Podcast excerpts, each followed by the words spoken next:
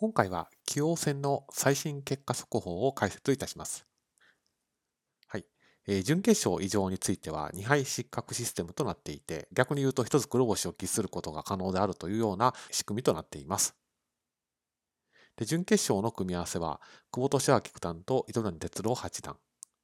長瀬拓也王座と広瀬明人八段という組み合わせでした。すでに両方とも対局は終わっています。で現在、棋王は渡辺明棋王でして、8連覇中となっていて、衛星棋王の称号をお持ちです。準決勝の結果ですけれども、このようになりました。えー、勝者組の決勝へ進出をしたのは、糸谷哲郎八段と広瀬明人八段で、敗者組へ回ったのが、えー、久保利明九段と長瀬拓也王座というふうになりました。棋王戦のこの挑戦者を決める仕組みについて次のスライドで解説をいたします。こんな感じになっていて、左側のスペースが勝者組で、右側のスペースが敗者組ということになります。ですから、2敗失格システムですので、敗者側では負けた瞬間に挑戦者にはなれなくなるという仕組みになっています。このように、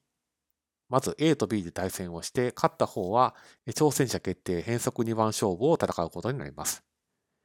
で、負けた B の方は、こちらの敗者組の方に回って、敗者組の1回戦を勝ち上がってきた C と対戦をします。で、この勝った方が A と戦って、A の場合は2番勝負のうち1回でも勝てば挑戦者になることができ、一方で敗者組を勝ち上がってきた C の方については、2連勝した場合に限って挑戦者になることができると、まあ、こういう仕組みになっています。ですので、渡辺明棋王への挑戦者は誰になるのかっていうのは現状、え非常に楽しみなところですし、まあ、実力者が揃った状況なので、果たしてこの後どういうふうに展開していくのかについて興味深く見守っていきたいなと思っています。